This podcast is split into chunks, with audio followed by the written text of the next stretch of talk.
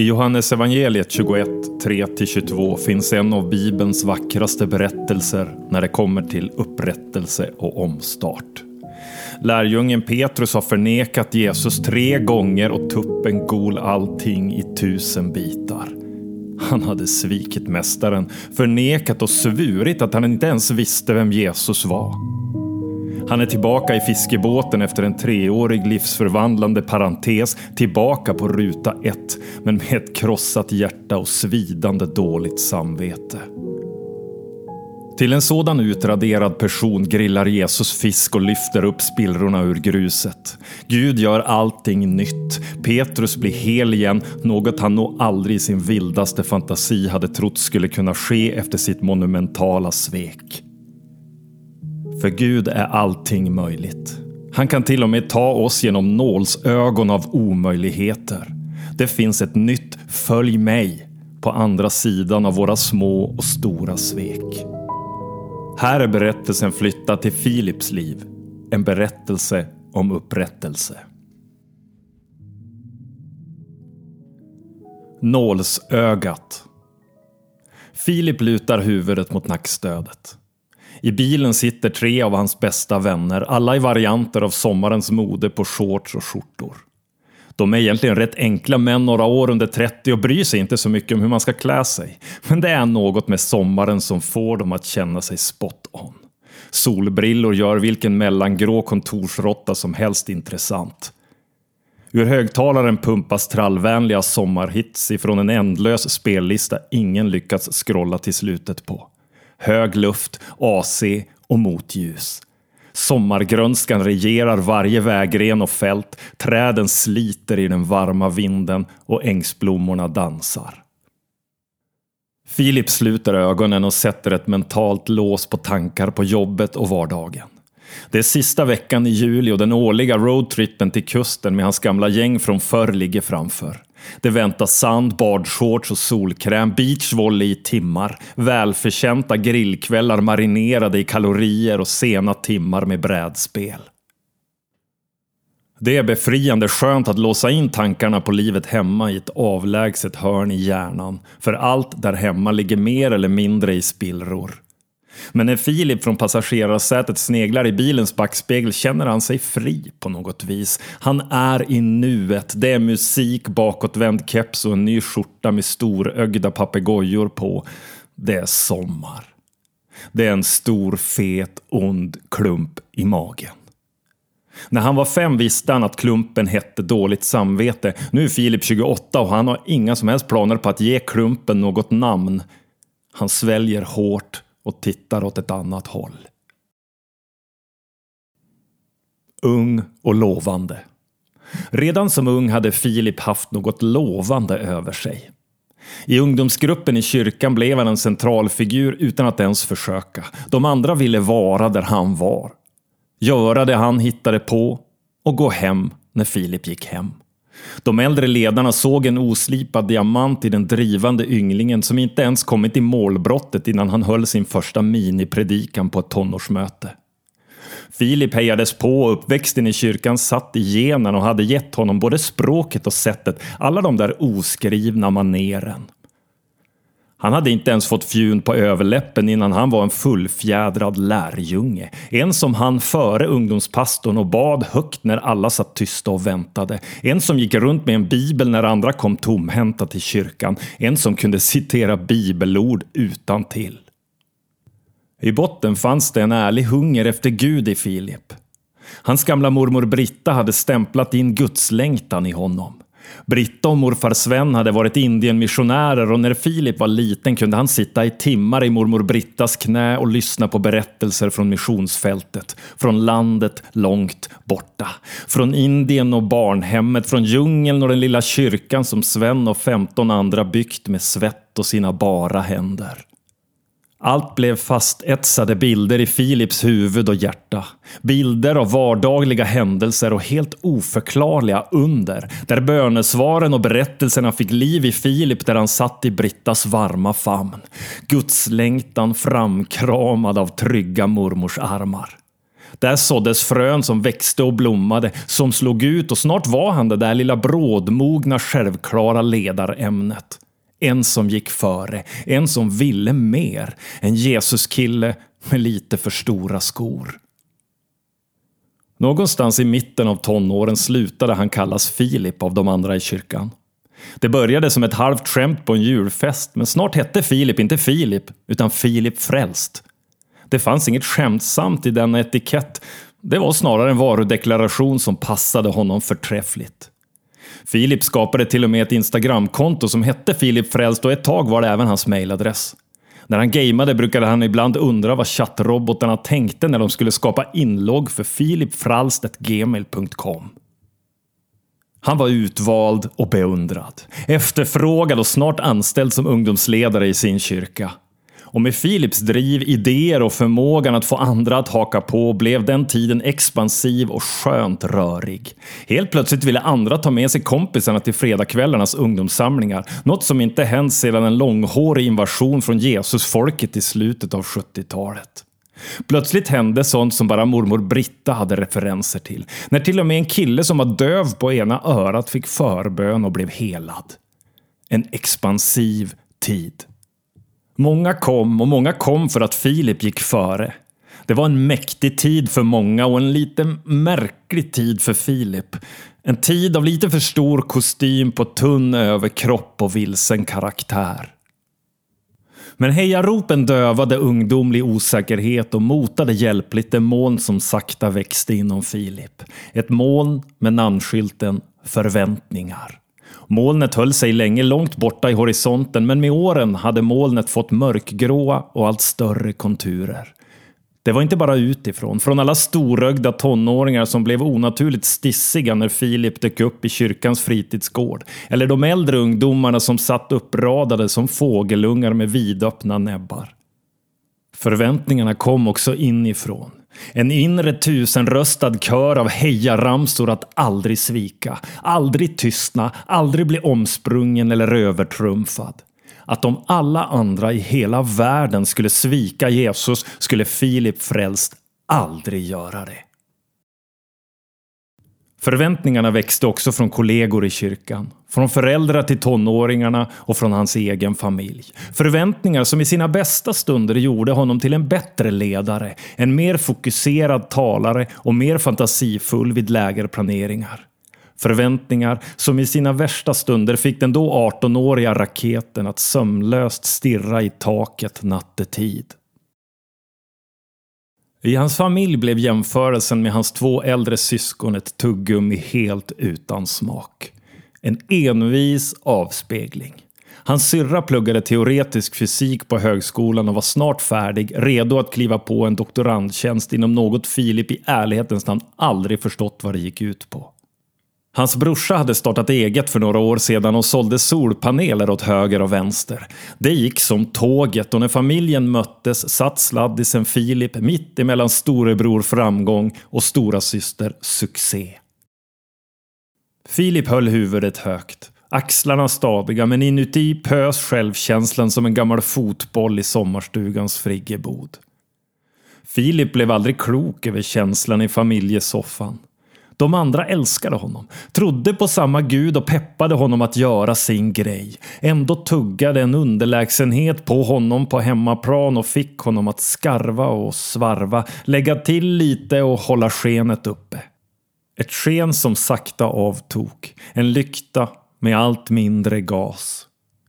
Förväntningarna var snart smågrus i alla Philips skor. Vart han än gick eller kom knastrade det i skorna, skavde genom ankelsockorna, åt sig rakt in i hans själ. Att ge och ge lite mer, bättre och sylvassare än senast. Glasspausen. Stod det hemmagjord glass på den där skylten? ropar Karl från baksätet. Tveklöst! ropar Lukas bredvid och börjar slå på Filips nackstöd. Roadtrippen rullar vidare längs högsommarvindlande småvägar. Regel ett för kompisgänget är att aldrig köra längs motorvägar eller andra vägar med högre fartgräns än 80 km i timmen. Att köra 80 km i timmen är ju såklart omöjligt och inget gör sommaren mer fri i fyra 28-åringars liv än att gasa i varje kurva, att snyta ur Nickes nya Audi på varje raksträcka. Därför är det ibland svårt att hinna läsa på de handskrivna gårdsbutikernas frestande budskap och inviter. Regel två är att aldrig missa hembakat eller hemlagat. Så därför bromsas det in, svängs av och snart sitter Filip och hans vänner i en vitmålad kafégrupp av gjutjärn och skopar i sig hemlagad glass från en gårdsbutik ingen hört namnet på. Glass som troligtvis kommer vara förrätt i himlen en dag. Den är gudomlig. Gärdsgårdar och vitknutade övergivna lador. Flugor och blåklockor. En kelsjuk bondkatt utan halsband.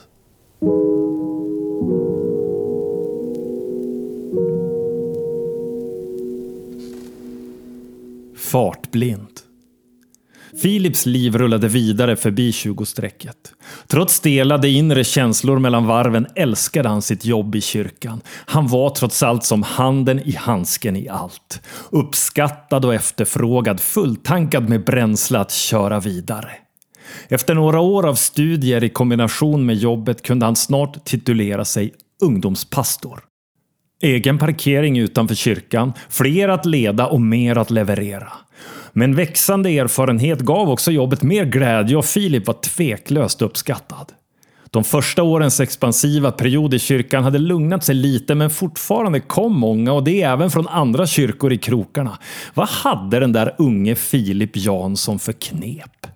Hur fick han en helt vanlig medelvarm ungdomsgrupp i en kyrka att börja brinna som bloss? Vad var strategin? Vad var nycklarna?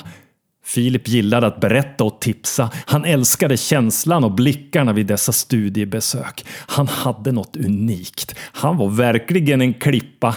En visionär. Ett föredöme. Han var rent av en gudsman. Som en gammal farbror i kyrkan kallat honom. En farbror som själv varit pastor och därför hade kompetens nog att göra den bedömningen. Jo, så var det. Filip frälst, gudsman. Emily hade stormat in i Philips liv och slagit ner alla försvar. En blond, stark, öm, vacker tjej från ingenstans. Inflyttad för att plugga i staden hade hon en lördagskväll invaderat Philips värld genom att dyka upp på en konsertkväll i kyrkan. Hon hade stått i dörren och sett attraktivt undrande ut.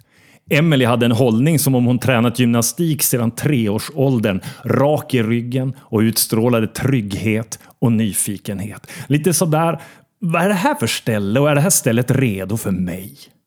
hon fängslade Filip från minut ett. Det enda Filip kände var nyfikenhet. Tryggheten rann ur honom i kapp med oväntad handsvett. Hans nyfikenhet hade rasande snabbt blivit sms och promenader och ändlösa samtal om allt mellan himmel och jord. Ibland är kärleken blind. Ibland är den fartblind. Så var det denna gång. Filip och Emily var som gjorda för varandra. Det fanns inget att vänta på. Ingen tid för fruktlöst velande hit och dit. Det var deras tur. Det var här och nu. Kärlek. Hans driv och framfart, hennes orädda nyfikenhet. Hennes livfulla, oproblematiska sätt att inte låta Filip ta över. Att säga emot och komma med bättre förslag. Filip hade mött sin överman i en överkvinna och han använde plötsligt emojis som han aldrig klickat och aldrig skickat innan. Han var både lycklig och inte längre okysst. Ångbåten Filip korsade världshav och tuggade på några år utan nämnvärda stopp vid bryggor och tid för eftertanke. En salig röra av glädjerus och jobbets alla utmaningar. Ungdomarnas behov av stöttning och samtal. Sms och en uppsjö av digitala kanaler att kommunicera med alla på. Det tog aldrig slut. Att se andra, att uppmuntra, att leda längre, djupare och närmare Jesus. Sakta, sakta kom fler moln krypande från horisontens ofarlighet. För mitt i allt sagolikt kände Filip en krypande press och osynliga tumskruvar. Ett tryck som krävde ventiler, ett behov att få pysa ut. Men Filip hade ingen given plats för det. Han var ju den lyckade. Vad kunde han behöva? Han var ju gudsmannen. Vem behövde människor? Det var som att åka tåg på ett enkelriktat spår utan nödbroms eller dörrar. Allt tuffade på och drev Filip åt ett håll han inte längre visste om han ville åt. Som han inte ens minns att han hade valt från första början. Han satt fastspänd i sätet, men det var länge sedan han själv styrde resans mål.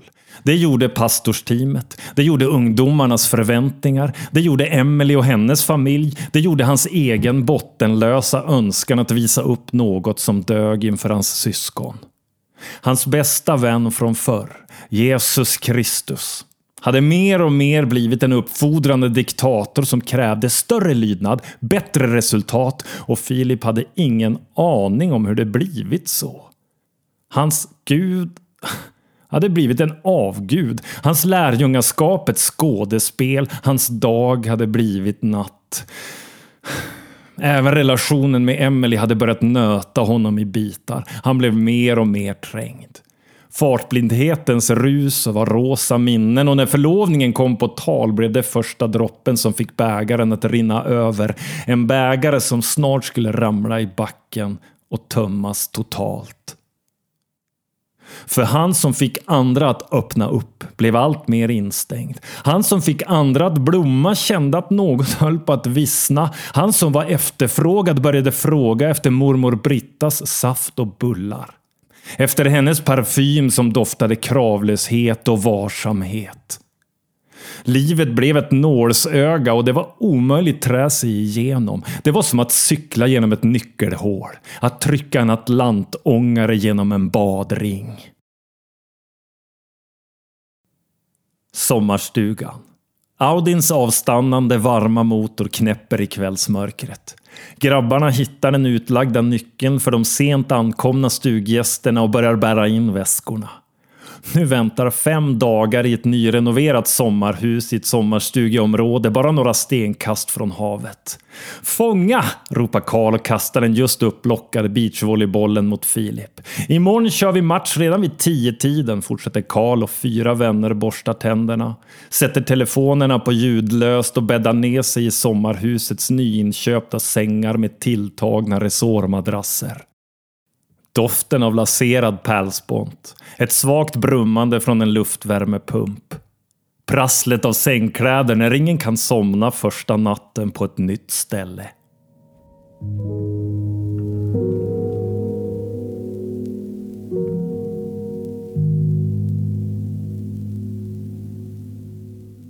Vägs ände. Vargarna kom om natten. De strök runt Philips lägenhetshus.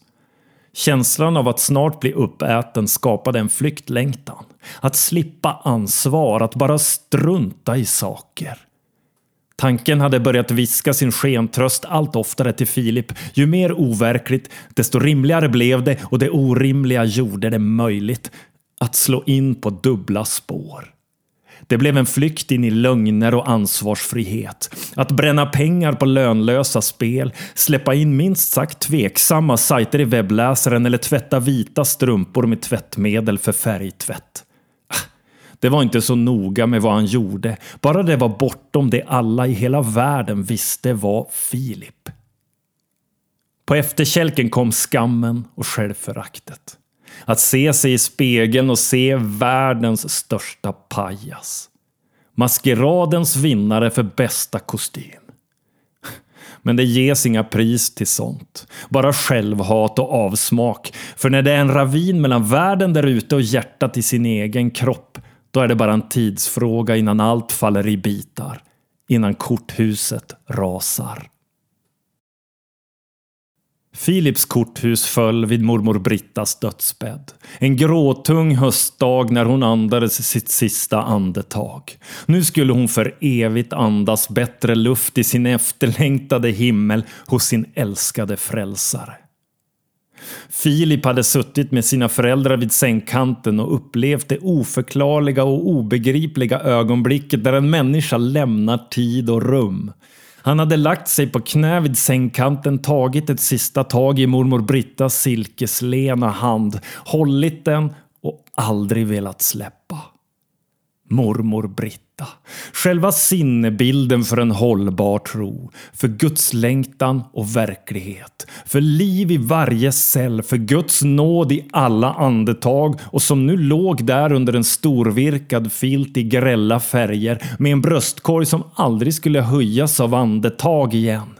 Filip visste att det inte bara var världens bästa mormor han förlorat. Utan även den envisaste och trognaste av förebedjarna mormor Britta, som levt sitt liv fullt ut hela vägen genomskinligt och trovärdigt. Men levde Filip verkligen det liv han ville leva och hur många dagar är ett liv? Hur dubbelt kan man leva innan man går i tu? Hur mycket kan man fly och fortfarande vara kvar? Ögonblicket blev Filips väckarklocka. Ett ljudlöst jordbävningslarm. Han var tvungen att ge sig själv rejält med tid att hinna ikapp. Att få slippa molnet av förväntningar. Att krossa omöjligheten han levde genom sitt dubbelliv av flykt. Redan samma kväll hade han mejlat styrelsen i kyrkan att han av personliga skäl behövde pausa från allt och alla. Inte om en månad, utan från denna sekund. Det må ha varit ansvarslöst eller att äventyra förtroenden i alla riktningar, men Filip var vid vägs ände, vid ruinens brant. Emotionellt var den största sorgen för Filip att inse att även Jesus limmats ihop med alla borden och förväntningar. Filip som lovat att både gå i fängelse och i döden för Jesus. Förnekelsen. Ett halvår senare stod Filip på lagret på Willys vid en pall Kungsörnens makaroner. Han jobbade nu i en grannstad och åkte gärna buss en timme för att få finnas bland andra än alla hemma. Att få se nya ansikten och själv få vara anonym. En osynlig Willys-kille med ful, klarröd, översizad skjorta och köra pallar med makaroner eller havregrynspaket. Att slippa kyrkan och bäst av allt slippa den där Jesus-stämpeln. Men jag kanske slippa Jesus också. Tankarna blev trassliga nystan direkt han försökte bena i dem. Därför var det lättare att pumpa upp palllyftaren och stapla riskakor med ostsmak. Filip rullade ut sin pall mot butiksgång 18. Har inte du jobbat i någon kyrka eller något? frågade en kille som jobbade på fruktavdelningen och som också varit inne på lagret. Nej, eller hur tänker du då? Filip drog på svaret. Men min syrra sa att det börjat jobba en som hon sa skön Jesuskille här. Någon som hon kände från sin kyrka, fortsatte killen från frukten besvärligt entusiastiskt. Ja, då är du helt fel ute. Jesuskille, sa Filip med höjda ögonbryn och skakade överdrivet nonchalant på huvudet. Jag skulle inte tro det. Filip puttade iväg pallyftaren och invaderades av en känsla han aldrig nuddat vid innan. Vad hände där? tänkte han och svalde. Visst är du en sån kristen? Du påminner om han Jesus Filip eller vad han hette. En som gick gymnasiet samtidigt som mig fast på en annan skola. Jag menar, du, du heter ju till och med Filip. Eh, vänta, Filip Frälst var det. Blicken från hans kollega Lovisa var lätt glansig och halvvägs in i afterworken blev hon mer och mer frispråkig och närgången. Vad snackar du om? Vem är kristen nu för tiden? Finns sådana? kontrade Filip med ett sorglöst uttryck i försök att avsluta ett samtal han aldrig hoppats skulle ha startat. Jo, men du är ju han! Du är ju den där tokiga Jesus-killen som alla pratar om. Du brukar ju vara i tidningen ibland och göra alla möjliga, alltså förlåt mig, galna saker i eran kyrka, skrattade Lovisa. Va? Jag? Jag svär, jag vet, jag vet inte vad du håller på med nu. Jag känner inte någon Jesus och jag kan inte bry mig mindre om kristna grejer. Då golen tupp och Filip gick ut och grät bittert.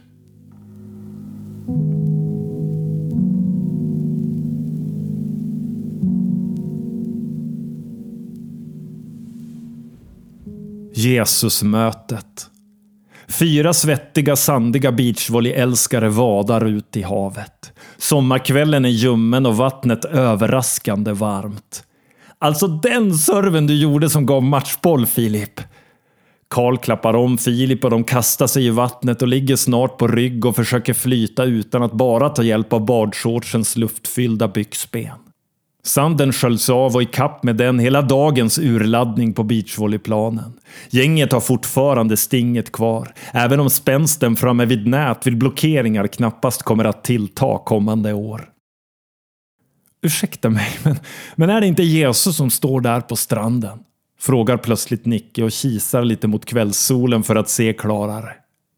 Tonårskompisarna från förr hade blivit ett gäng mitt i den expansivaste perioden när allt möjligt hände i kyrkan, när allt var liv och längtan. 14 år senare är mycket annorlunda, men Nicke har ett allvar i orden som fångar de övriga. Ingen aning, jag, jag, ser inte dit. Jag har mina brillor i stugan, säger Lukas och torkar havsvatten från sitt ansikte. Det rinner från hans storlockiga kalufs. Karl ger upp sina flytförsök och tittar mot stranden. Filip känner ett omedelbart hugg i hjärtat vid Nickes ord. Han ser mot mannen. Det är säkert hundra meter till stranden i det långgrunda vattnet. Men något tar tag i hela hans varelse. Det drar åt alla håll. En del av Filip vill vända sig om och börja simma mot djupet för att aldrig komma över ytan igen. En annan del vill springa raka vägen till stranden. Jag säger bara det, upprepade Nicke. Det är Jesus som står där. Vad gör vi? Kanske uh, tvekar Karl och ser samtidigt hur Filip har börjat vada mot stranden. De andra tar rygg på honom. Som de gjort i alla år fram tills förra hösten. Det är både osannolikt och skrämmande. Men Filip dras mot stranden och mannen som står där. Han blir för varje steg mer och mer övertygad om att det faktiskt är Jesus om än i olivgrön linneskjorta och avklippta jeansshorts. Hej!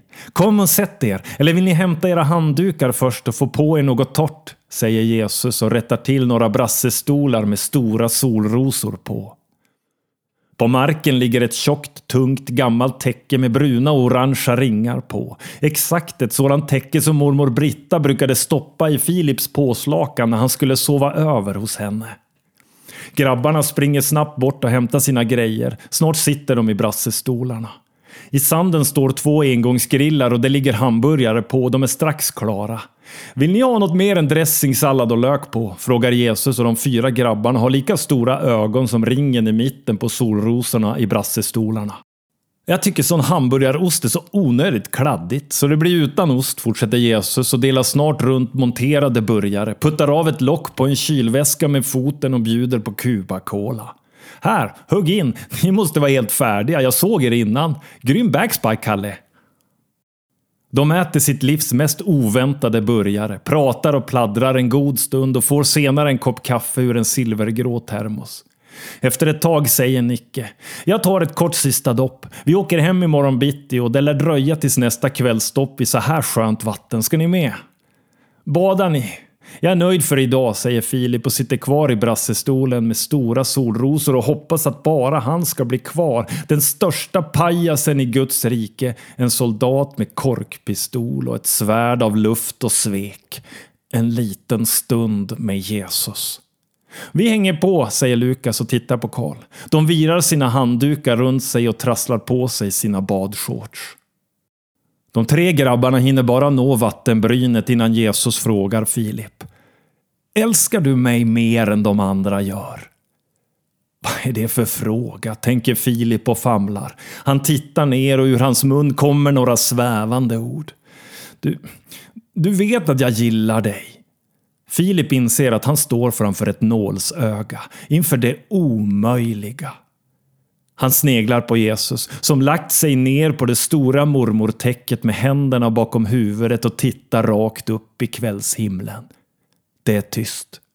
Som innan en månlandning, när hela mänskligheten undrar hur det ska gå och hur det ska bli. Jesus sätter sig halvt upp och blir liggande med stöd av sina armbågar mot täcket. Han andas sakta och möter Filips osäkra ögon. Älskar du mig? Samma fråga igen och den äter på Filip. Att det då aldrig är tillräckligt. Att allting alltid ska strykas under med två feta streck och säkras upp med tre utropstecken. Vad är det han är ute efter? Vad vill han ha av mig? Filips inre rusar en blandning av förtvivlan och varm längtan. Men det vet du att jag gör, försöker Filip med all sin krackelerade övertygelse bakom orden. Ögonen han ser in i ser rakt igenom och Filip kommer på sig själv att lägga armarna i kors. Tar han skydd? Gömmer han sig? Sätter han sig bara bekvämare? Är han på väg att åka ångbåt genom en badring? Tredje gången. Och nu sitter Jesus på knä, lätt framåtlutad med allt sitt fokus på Filip. Himlen har landat rakt ner på en finkornig sandstrand, fortfarande ljummen efter en högsommardag och solsken. Filip, älskar du mig? Filip blundar. Plötsligt sitter han i mormor Brittas knä. Han minns ett sommarlov långt innan allt blev komplicerat. Det är som om han ser in i ögonen på Gud själv. Det finns inget som kan skilja oss från Guds kärlek i Kristus Jesus vår Herre, säger mormor Britta och stryker Filip över huvudet med sin rynkiga mormors hand. Ingenting, säger hon igen. Jag har redan börjat glömma saker, men lova mig att du aldrig glömmer det. Ler mormor Britta. Hon bäddar om honom med ett tungt täcke och släcker lampan och går ut till morfar Sven i köket. Filip känner tårarna bakom sina korslagda armar och stängda ögon. Han känner hur något släpper taget, hur något lossnar. En ond, tung klump i magen. När han var fem år visste han att klumpen hette dåligt samvete. Nu är han 29 om tre veckor och inser att den klumpen kan ingen svälja sönder eller trolla bort med mentala hänglås på hjärnan. Den klumpen kan bara Guds kärlek övervinna. Och det är det som händer. Rakt ner i en halvt söndersutten storblommig brassestol. Du vet allt Jesus! Du vet att jag älskar dig, att jag vill älska dig och att jag är en stor patetisk bluff att jag... Filip hittar inte orden, men botten är nådd och mitt i hans försök brister allt. Allt som redan gått sönder rämnar igen. En gudsman på andra sidan en dokumentförstörare. Jesus böjer sig fram och lägger försiktigt sitt pekfinger över Filips läppar. Shh. Så. Det räcker, viskar Jesus och börjar pussla ihop pappersstrimlorna. Nålsögat är passerat. Det omöjliga har hänt. Jesus har tagit över Filips liv igen. En vuxen man rakt genom ett nålsöga. Jesus håller Filips hjärta i sin varma hand. Hur får du till saker ur allt vårt skräp? Ur alla mina urballade livsval, hur gör du? Snyftar Filip med en tunn växande röst. Här flyr jag in i dubbelliv och skenhelighet, gnuggar och försöker tvätta av mig allt som har med dig att göra, bara för att inse att jag sitter i din brassestol och vill inte vara någon annanstans, att det är dig jag vill ha. Här, säger Jesus och räcker Filip en använd mörkblå servett från en av tallrikarna. Det är liksom min grej och även om ni kan se nytt liv på döda torra grenar i era liv är det något ofattbart i hur det går till, ler Jesus. Det är bortom Jesus tar sig för huvudet och slår iväg händerna som om han gör ett inkast eller illustrerar en tankemöda som exploderar. Alltså det är så bortom allt begripligt för trånga hjärnor med rostiga hänglås. Men ändå händer det gång på gång att jag gör allting nytt avslutar Jesus och hör Filip snyta sig i en mörkblå servett med dressing i kanten. En varm vind tar tag i kvällen på stranden. En drivande, tryckande vind som får sanden att krypa upp på filten. Som får Jesus olivgröna skjorta att fladdra. Vindpusten drar bort och Filip frågar tyst. Vad var det där? Det är frihet, det är vädret där sanningen avslöjat lögner och du är där du ska vara. Frihet, säger Jesus lika övertygande som oproblematiskt. Jesus börjar packa ihop maten och viker ihop mormors täcket. Han stuvar ner täcket i en flätad strandväska som om han är på väg vidare. Filip sitter kvar i brassestolen och ser sina tre vänner komma vadande in mot stranden. Vi måste höra snart igen, säger Jesus. Vad heter du på Instagram? Filip Frälst? Nej, jag heter något så fantasilöst som Filip Jansson underscore 1. Filip Jansson underscore 1. Följ mig.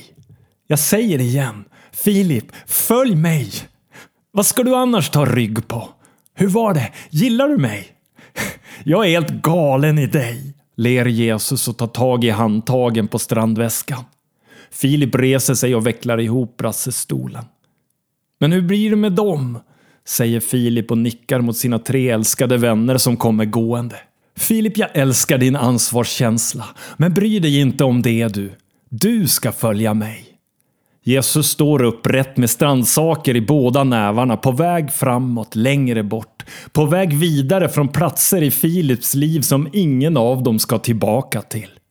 För människor är det omöjligt, men för Gud är allting möjligt. Det har folk broderat på kuddar och tavlor i åratal, skrattar Jesus. Men vet du vad? Det kan vara sant ändå. Även om det sägs med korsstygn. Jag kan laga vad jag vill ur din pannkaka.